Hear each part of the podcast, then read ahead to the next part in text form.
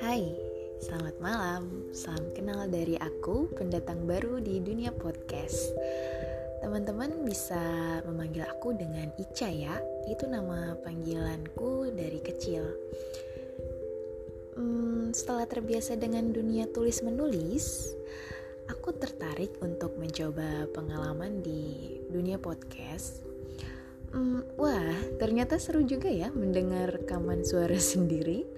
Padahal selama ini aku cenderung menghindari untuk mendengar ulang suaraku kalau aku mengirim voice note di WhatsApp.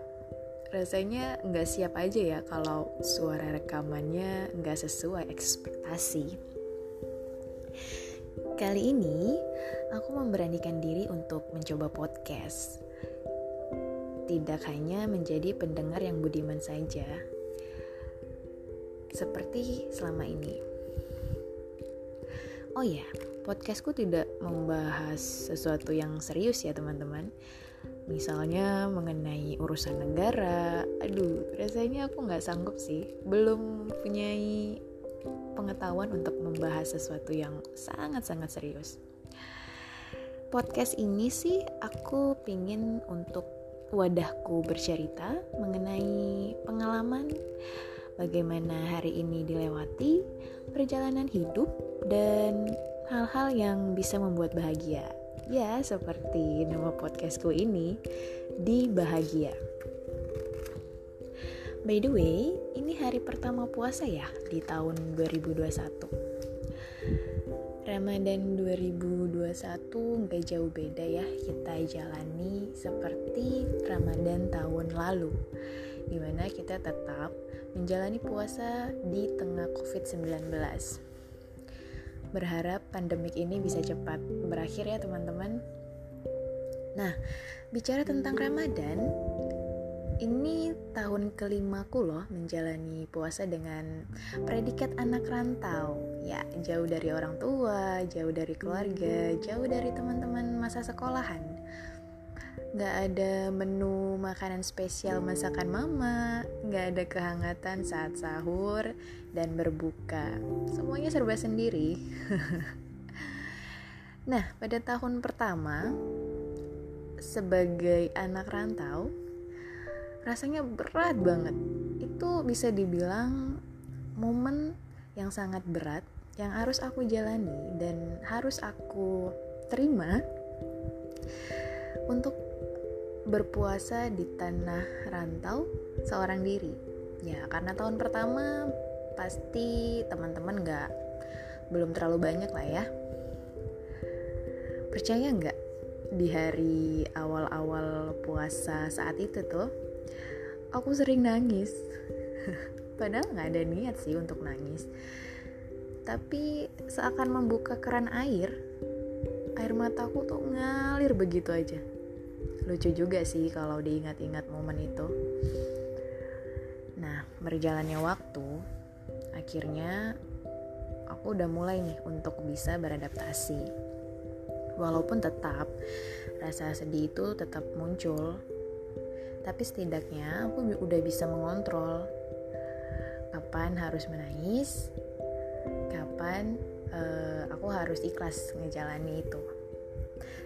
Jadi di tahun kedua dan tahun ketiga aku di perantauan, aku udah bisa ngejalani Ramadan seorang diri dengan ikhlas dan gak banyak mengeluh. Tapi, nah ini ada tapinya nih teman-teman. Di tahun keempat, tepatnya tahun lalu ya, kita semua tahu lah gimana kehidupan berubah total tahun lalu. Mau tidak mau, suka tidak suka, ikhlas tidak ikhlas, kehidupan kita berubah, termasuk momen Ramadan. Kalau di tahun pertama sampai di tahun ketiga aku masih bisa membalas segala kerinduan dengan mudik. Ya, jadi tahun pertama sampai tahun ketiga itu aku masih bisa merasakan Ramadan bareng keluarga, karena aku mudik biasanya itu 3 hari atau seminggu lah ya, seminggu sebelum Idul Fitri. Jadi setidaknya aku masih bisa tuh ngerasakan buka bareng orang tua, sahur bareng orang tua, bisa ngerasakan masak bareng ibu untuk nyiapin makanan, bisa ngerasain ngobrol-ngobrol sama bapak di depan TV sambil nyeritain ya hal remeh-temeh lah ya. Tapi itu sudah cukup sih untuk membalas segala kerinduan. Tapi sayangnya mulai tahun lalu aku udah gak bisa ngelakuin mudik. Aku udah gak bisa mudik. Ibarat kalau kata Eka Kurniawan di buku novelnya, rindu harus dibayar tuntas. Sejak tahun lalu aku belum bisa nih membayar kerinduanku. Aku belum bisa membalas kerinduanku ini setuntas-tuntasnya. Dibilang sedih, iya sedih, sedih banget.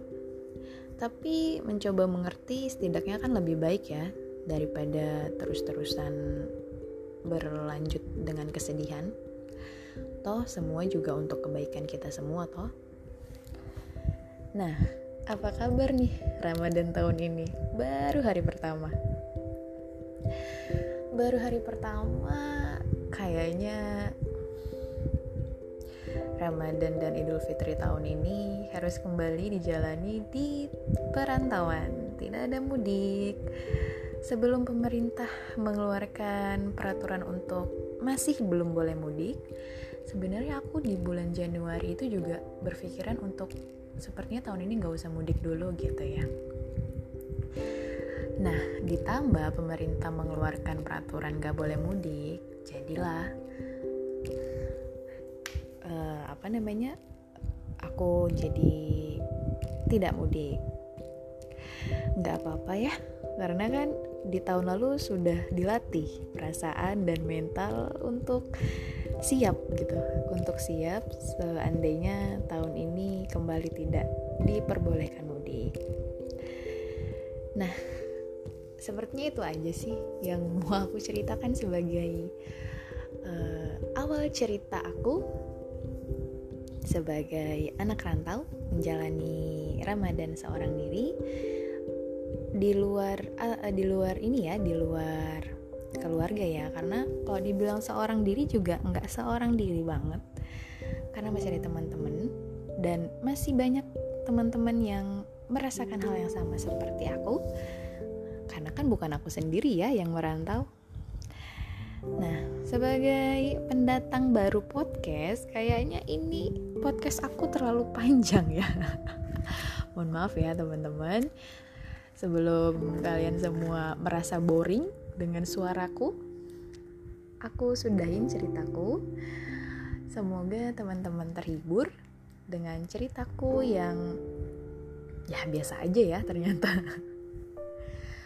Semoga cerita aku ini bisa memberi manfaat atau inspirasi ke teman-teman yang dengar. Kalaupun saat ini belum ada inspirasi atau manfaat dari ceritaku, semoga cerita-cerita selanjutnya bisa memberikan teman-teman inspirasi ya, atau setidaknya bisa menghibur teman-teman lah. Jadi ada manfaat nih diriku, yaitu menghibur teman-teman semua. Oke, teman-teman, terima kasih banyak sudah mendengarkan ceritaku. Semoga kita semua diberkahi kesehatan. Selamat menjalankan ibadah puasa. Semoga segalanya lancar, semoga segalanya sehat. Sampai kita bertemu dengan Idul Fitri. Terima kasih teman-teman. Assalamualaikum warahmatullahi wabarakatuh.